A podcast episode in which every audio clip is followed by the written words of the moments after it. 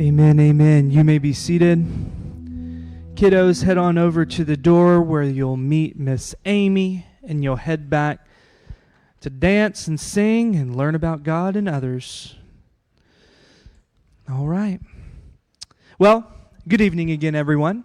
Today we recognize the day of Pentecost, and we will do so by looking at the story that became the birthday of the church on a day known as Pentecost. And we'll be in Acts chapter 2, the book of Acts, toward the end of your Bible.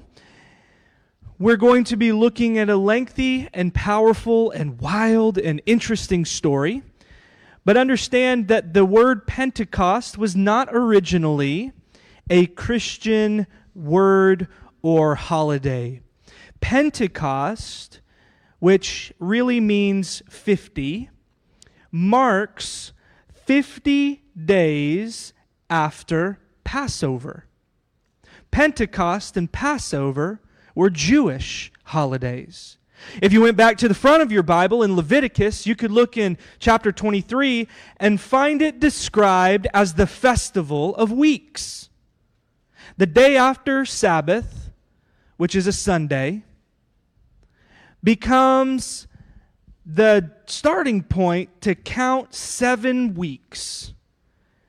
And then, after 50 days, after seven weeks, they had a festival where Jewish pilgrims would come from all corners of the known world to the temple in Jerusalem to celebrate an agricultural festival and they offer grain, they offer offerings, and they offer them as a sign of more harvest to come.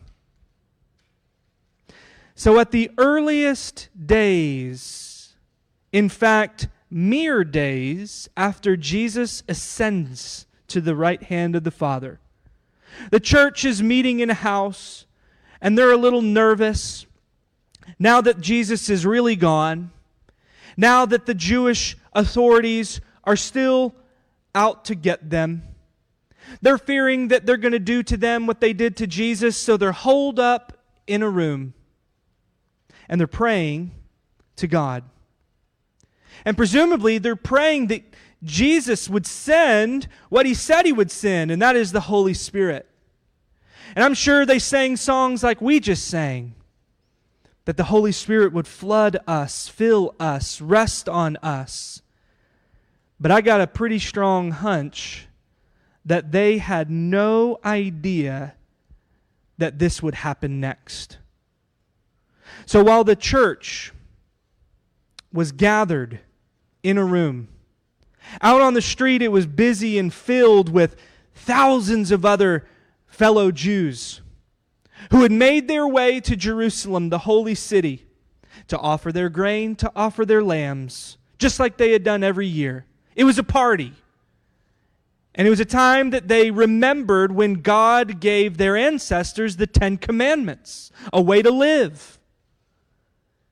Well, something happens in that room, and it spills out onto the streets, and it gets the whole place's attention. So let's look at this story that may be familiar to some of you, beginning in verse 1 of Acts chapter 2. When the day of Pentecost came, they were all together in one place. Suddenly, a sound like the blowing of a violent wind came from heaven and filled the whole house where they were sitting. What happens when God gives you what you sing about. well, verse 3 They saw what seemed to be tongues of fire that separated and came to rest on each of them. All of them were filled with the Holy Spirit, and they began to speak in other tongues or languages as the Spirit enabled them. Pause and quickly imagine not what we see in a lot of churches today, like a heavenly language, but literal, actual languages. It's like people that wake up from a coma and all of a sudden know how to speak perfect Italian. Something miraculous and strange and bewildering is happening. All of these people speaking different languages. Verse 5. Now there were staying in Jerusalem God fearing Jews from every nation under heaven. when they heard this sound, a crowd came together in bewilderment because each one heard their own language being spoken. Utterly amazed, they asked, uh, Aren't all these who are speaking Galileans? Then how is it that each of us hears them in our native language? Parthians, Medes, and Elamites, residents of Mesopotamia, Judea, Cappadocia, Pontus, and Asia, Phrygia, Pamphylia, Egypt, and the parts of Libya near Cyrene, visitors from Rome, both Jews and converts to Judaism, Cretans and Arabs, we hear them declaring the wonders of God in our own tongues. Amazed and perplexed, they asked one another, What does this mean? Pause there. If you've got your Bible open or you're looking on the screen or looking on your phone, just go back and scan how many crazy words Luke, who wrote the book of Acts, gives us perplexed, bewildered, amazed, suddenly, violent, blowing, sound. This is a wild scene. It's enough to get a crowd of people's attention. And they begin to ask, what does this mean? Anytime you have something powerful and wonderful, you're also going to have some others that, as we see in verse 13, didn't buy it. Some, however, made fun of them and said, uh, They have had too much wine. Now, listen to the greatest sermon intro in the book of Acts. Then Peter stood up with the eleven, raised his voice, and addressed the crowd Fellow Jews and all of you who live in Jerusalem, let me explain this to you.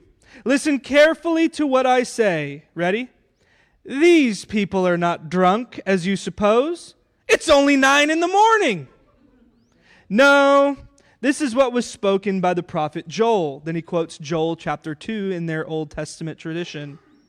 In the last days, God says, I will pour out my spirit on all people. Your sons and daughters will prophesy. Your young men will see visions. Your old men will dream dreams. Even on my servants, both men and women, I will pour out my spirit in those days, and they will prophesy. I will show wonders in the heavens above and signs on the earth below blood and fire and billows of smoke. The sun will be turned to darkness and the moon to blood before the coming of the great and glorious day of the Lord. And everyone who calls on the name of the Lord will be saved. What a wild, bewildering, miraculous, strange story. All centered around the question what does this mean? I've preached this passage before three years ago in June 2020. Anybody remember anything about 2020? Kind of a nondescript year. June, to add fuel to an already difficult and destabilizing year, became the summer, the month of our nation's racial reckoning.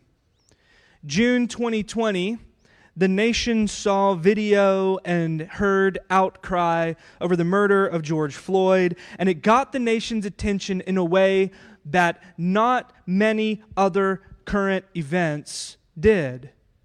And I think swirling around all of that as we were beginning our series in the book of Acts was this question the crowd posed in verse 12 What does this mean? It's bewildering, shocking, it's violent, amazing. What does this mean? And if the nation was like this crowd we saw in Acts 2, they gathered around and they were looking in, and some of them were interrogating, investigating inwardly and outwardly. They were listening closely. And then there were just as many over here saying the version of the rest of the crowd, ah, we don't need to listen to all that. But at least everyone was looking and leaning in.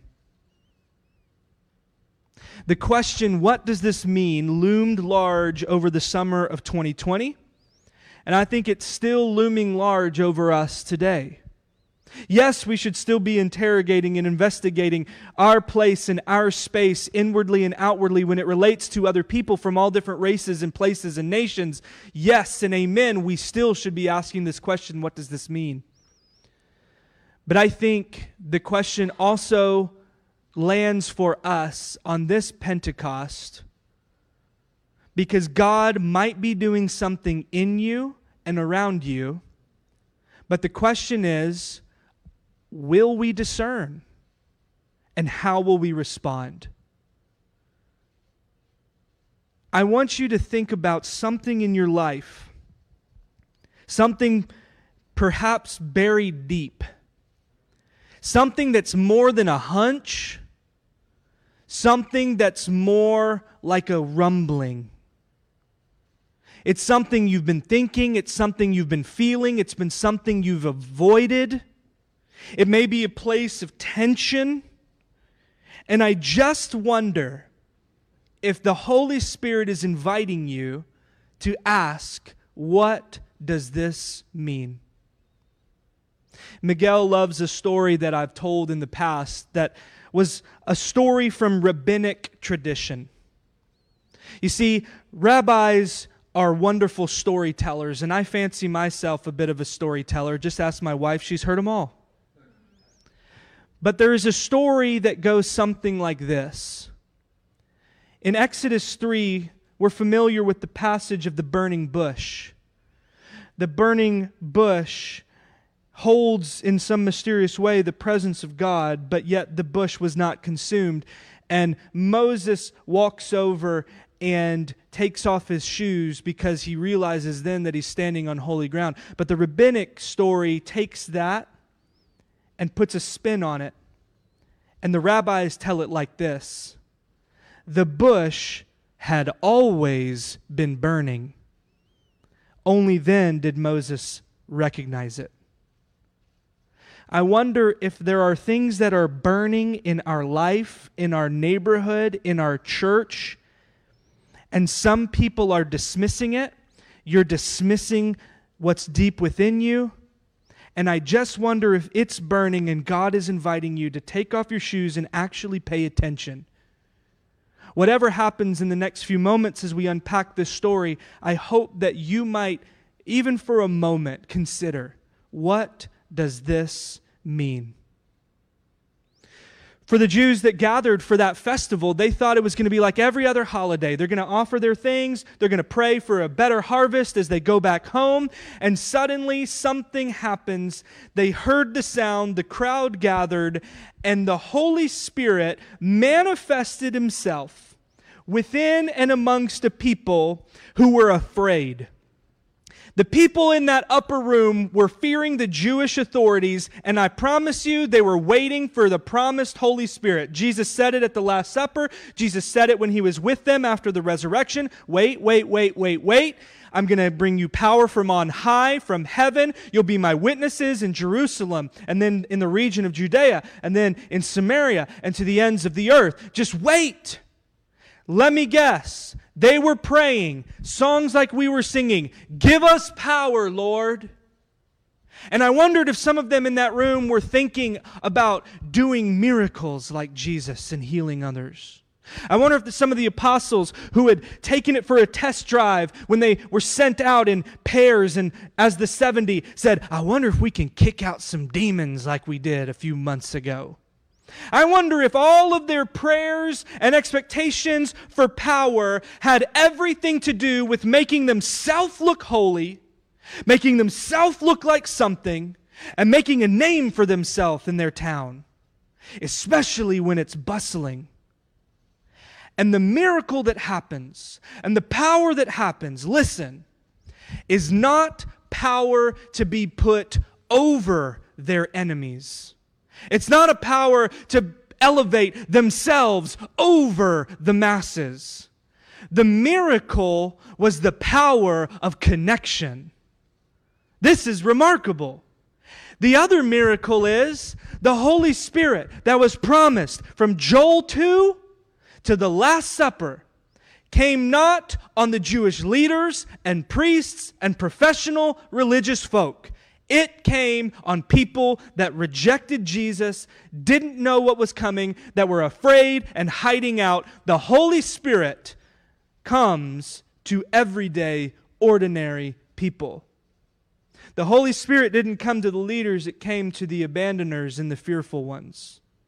The Holy Spirit wasn't given as a power to lord over all others. The Holy Spirit was giving to come alongside and make connection with all others because here's at least a few things the Holy Spirit is and was. If you hold your Bible, and I asked you, was the Holy Spirit always around Genesis to Revelation? Or moment one to present day? Shake your heads, yes.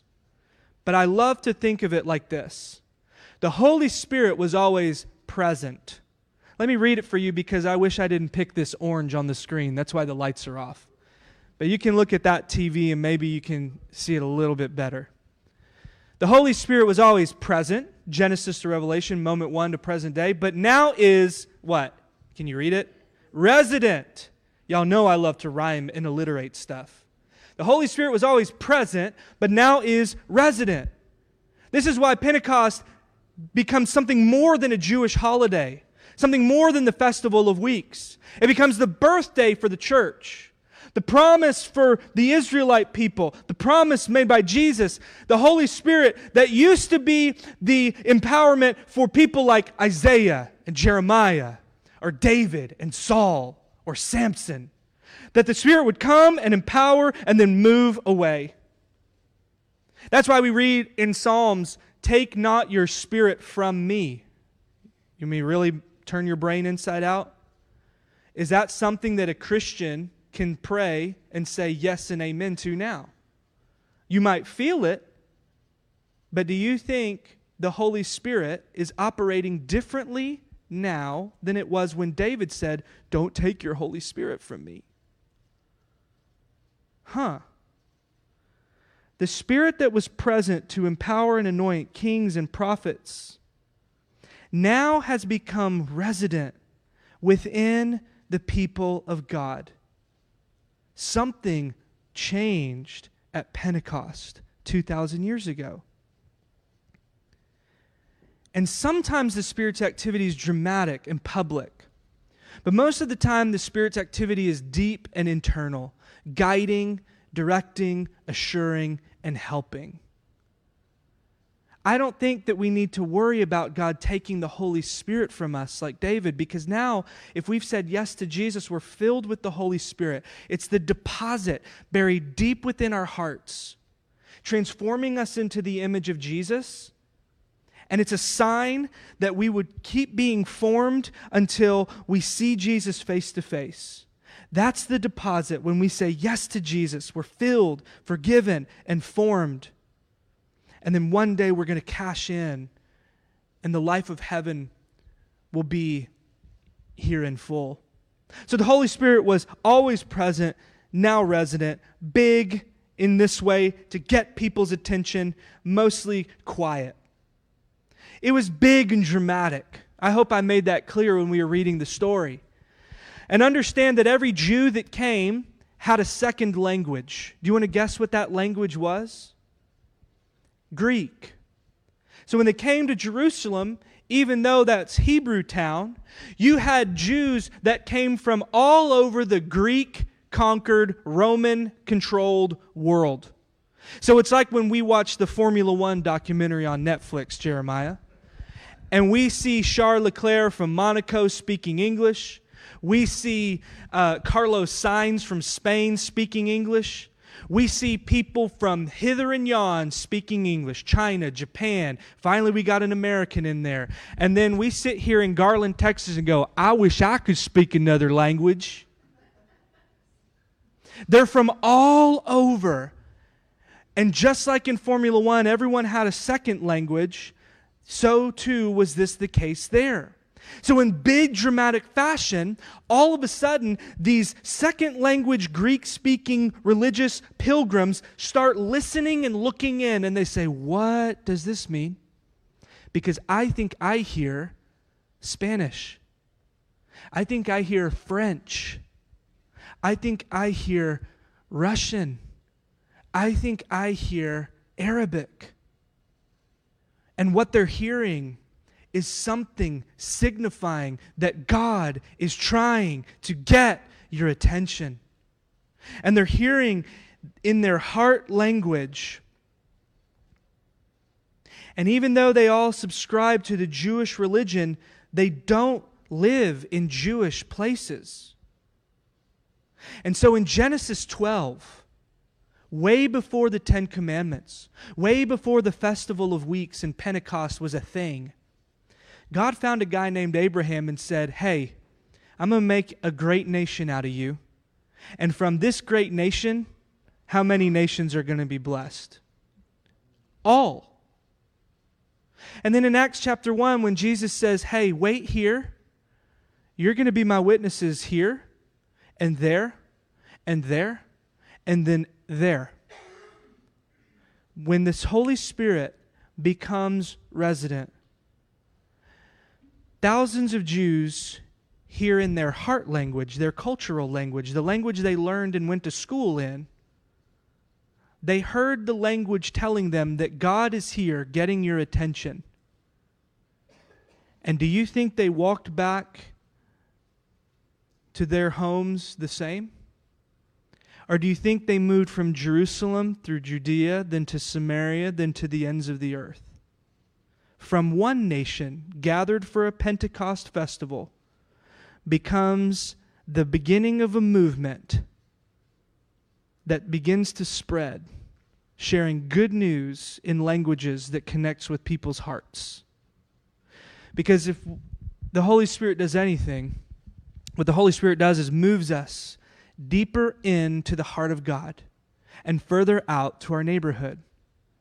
They probably had all kinds of designs just like we do when we pray. God, do this. Give me that. And then God says, okay. Can we go back that one? The Holy Spirit is bringing us deeper into the heart of God so that we might understand His way and His will. And I believe that it is always going to lead us to a step toward another. So the deeper in you get to the heart of God, like we read in Ephesians 3, you're going to look up and realize you're further out into the world that is desperate for the same kind of love. The direction of God's people is from that room where they were afraid to the street where they needed to hear God's work. It's why we say what J.R. Briggs and Bob Hyatt say it's formation for mission. I love to say that. Say it. Formation for mission. Isn't that fun? But that's why I like to say a step toward God always leads to a step toward neighbor. Do you agree or disagree? If you disagree, let's talk about it and show me when it doesn't point to a one another. When we pay attention and investigate, I just got to believe that something is deep within the heart of God to bring connection about his people and his creation. We've shared the story before of another Acts like story. Someone that our church sent and sponsored was in a closed country, and he wound up in jail for his faith. And it was a scary, gnarly time. Matter of fact, it was during one of our men's retreats. I got a phone call from a sending agent when we were driving down to uh, Mount Lebanon as we were supposed to go and have fun and zip line and do all this. And now we found out that one of our brothers is in jail half the world away. And later, he tells us the story of that weekend when he was in the jail cell and his family was trying to make arrangements to leave the country safely and without landing themselves in prison. And so he tells the story of how, after a few tense days and after singing hymns and songs, he hears someone join him in English, and it's his other partner in ministry separated by a wall. They couldn't see each other, but they could hear each other in their native language singing. And then when they moved that other partner away, he was there praying, seeking the Lord. And then after another tense day, he gets invited to the head guard's office and he's going, uh oh.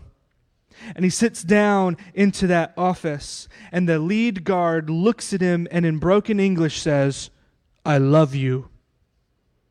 To which our friend shakes his head and said, I would have thought he was going to say a hundred things, but not I love you in English. And then what the guard does is point to his screen that has a closed circuit feed from his prison cell. And he says, I mean, I respect you because I see you praying to your God and I see you reading your book and I see how your God is helping you. He lets him have a phone call to his wife to talk to her for the first time in days because this man saw something in him that connected him because the heart of God is moving us toward a holistic reconciliation. Moving his people at Pentecost, moving you tonight, moving my friend who by God's grace was released and moved on and working safely and well even to this day. Because the Holy Spirit is on the move, and sometimes it's dramatic and wild. And other times it's in the deepest places saying, Are you going to go? Are you going to listen? But the Holy Spirit is always asking for a holistic reconciliation between us and God, us and neighbor, us and our own self. You could say a spiritual reconciliation with God. You could say a relational reconciliation with our enemy and other. You could say an emotional, internal reconciliation to find that there's no shame and condemnation now that we're filled with the Holy Spirit. And that will move you out to a social reconciliation, whether it's June 2020 or May 2023, to go and see more and more of the kingdom come on earth as it is in heaven. Sit tight because the deeper in you get to the heart of God, the further out He's going to send you. A step toward God always leads toward a step toward neighbor. I don't think they would make it on the street if they weren't there in the room. You hear me? I realized that a couple times this week I was wearing on my face frustration, anger, passion. And the thing I say a lot in my family and with others in relational conflict is how you say what you say matters. And I realized that how I was saying things didn't match the words I was saying. And I just thought as I went to bed last night, I wonder how that would have gone differently if I had spent some time in the room, quote unquote, first. I wonder how I would have engaged in that conversation and would it have had a little less heat if I had sat in quiet and paid attention to the Spirit of God first. I don't think I would have changed the content, but I think I would have been able to move more uh, lovingly and actively in the street had I spent a little more time in the room. I wonder how that would look in your places of work, your places of conflict, your places of relationship. Before you go out into the quote unquote street and public space, are we spending time in the room? Come, Holy Spirit, help me. I'm listening. Two big ideas as we wind down. What the Holy Spirit does in that room to go move us to the street is this. The first is the Holy Spirit empowers us to do what we could not do on our own. Aren't those Galileans? Aren't they drunk? Man, it's nine o'clock in the morning. I hadn't started day drinking yet. That's for Memorial Day. Go in peace and be careful. The Holy Spirit empowers them to speak what they could not have spoken before. The last time Peter was called out for being a Galilean, it's when he rejected Jesus at his trial. Now all of a sudden, Peter speaks and stands up like the rock he was meant to. And after he quotes Joel 2, he says, By the way, Jesus is Lord. He's where the story was always heading.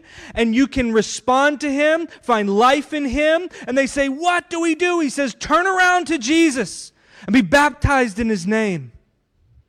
The Holy Spirit empowered Peter to do what he couldn't do a few weeks before. Where in your life do you need the Holy Spirit's strength to move forward? I feel stuck. I feel shame. I feel weak, oh, would you sit with the Holy Spirit and be prepared for the wind? Sometimes it's big, most times it's quiet. But just like the Holy Spirit moves you deeper in, the second big idea here, the Holy Spirit is going to send us to connect with who we would not connect with on our own. Last night at the neighborhood table, the reason we do the neighborhood table is because we realize so many spaces serve and do things for others. We want to do it with. The thing is is that we had a lot of chicken and we set the table and we have no idea who's going to come.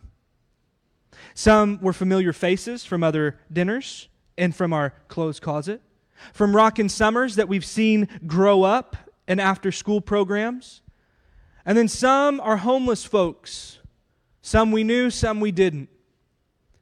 But I'll tell you, one story that emerged I thought was fascinating because there was a homeless person making his way through the field behind the rock. And Amy was at the back doors. She saw this person, opened up the back door, and said, Hey, you want some dinner? And he goes, Y'all are doing dinner? Yeah. And he walks in, and as he's walking in, Amy notices he's holding a gallon of milk. And he told Amy, I only had enough money to buy a gallon of milk. And I got a gallon of milk because I was thirsty, but I was also hungry. So I figured milk would do the trick. And Amy effectively says, Why don't you go put that in the fridge around the corner and get you a plate? I was thinking before how we used to average 80 before COVID. And to be honest, we set up the tables and we had a bunch of chicken, and I'm running around like a chicken with its head cut off, missing the moment where we're connecting with people and the invitation of the Holy Spirit is to set the table, show up, and let Him surprise you.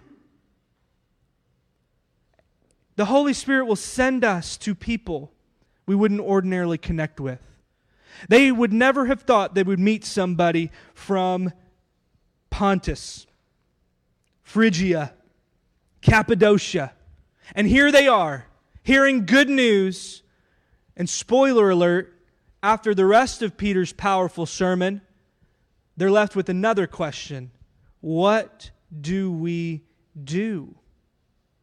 And he says, Turn to Jesus, bear the family name in baptism, and 3,000 people were added to the fearful group in the room.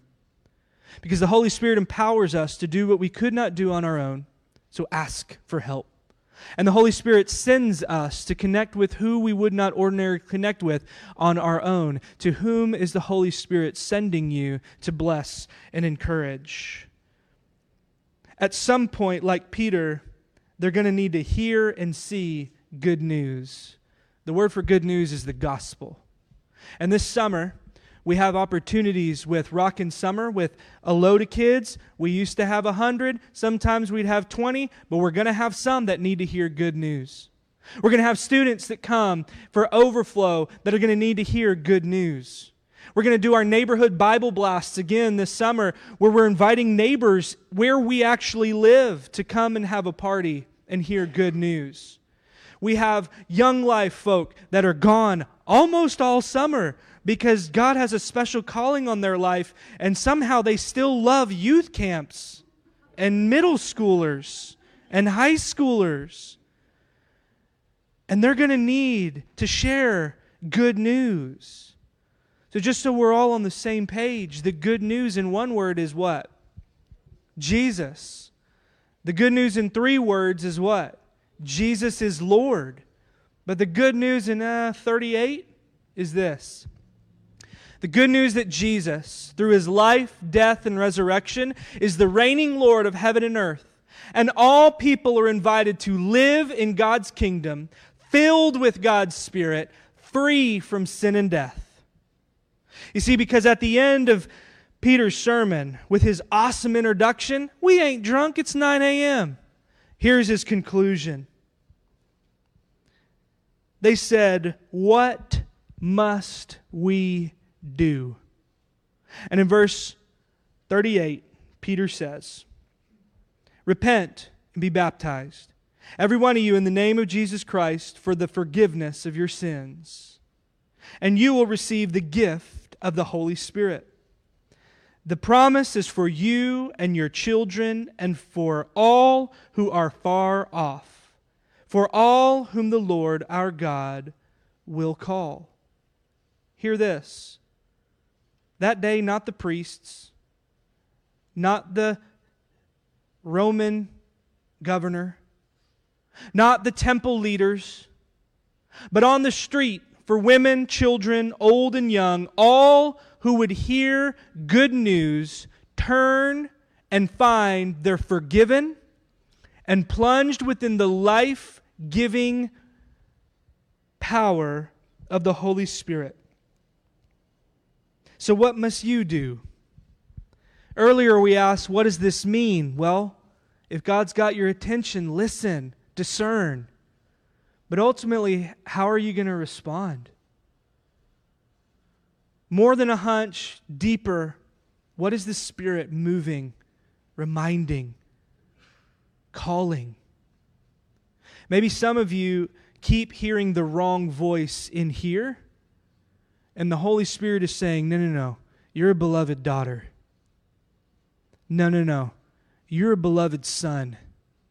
There's no more shame, no more condemnation. Maybe there's some place that you're resistant to go Maybe there's someone you're resistant to connect with.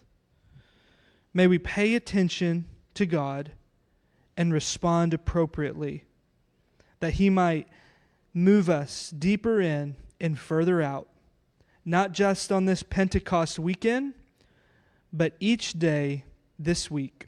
In Jesus' name and for His sake, amen and amen.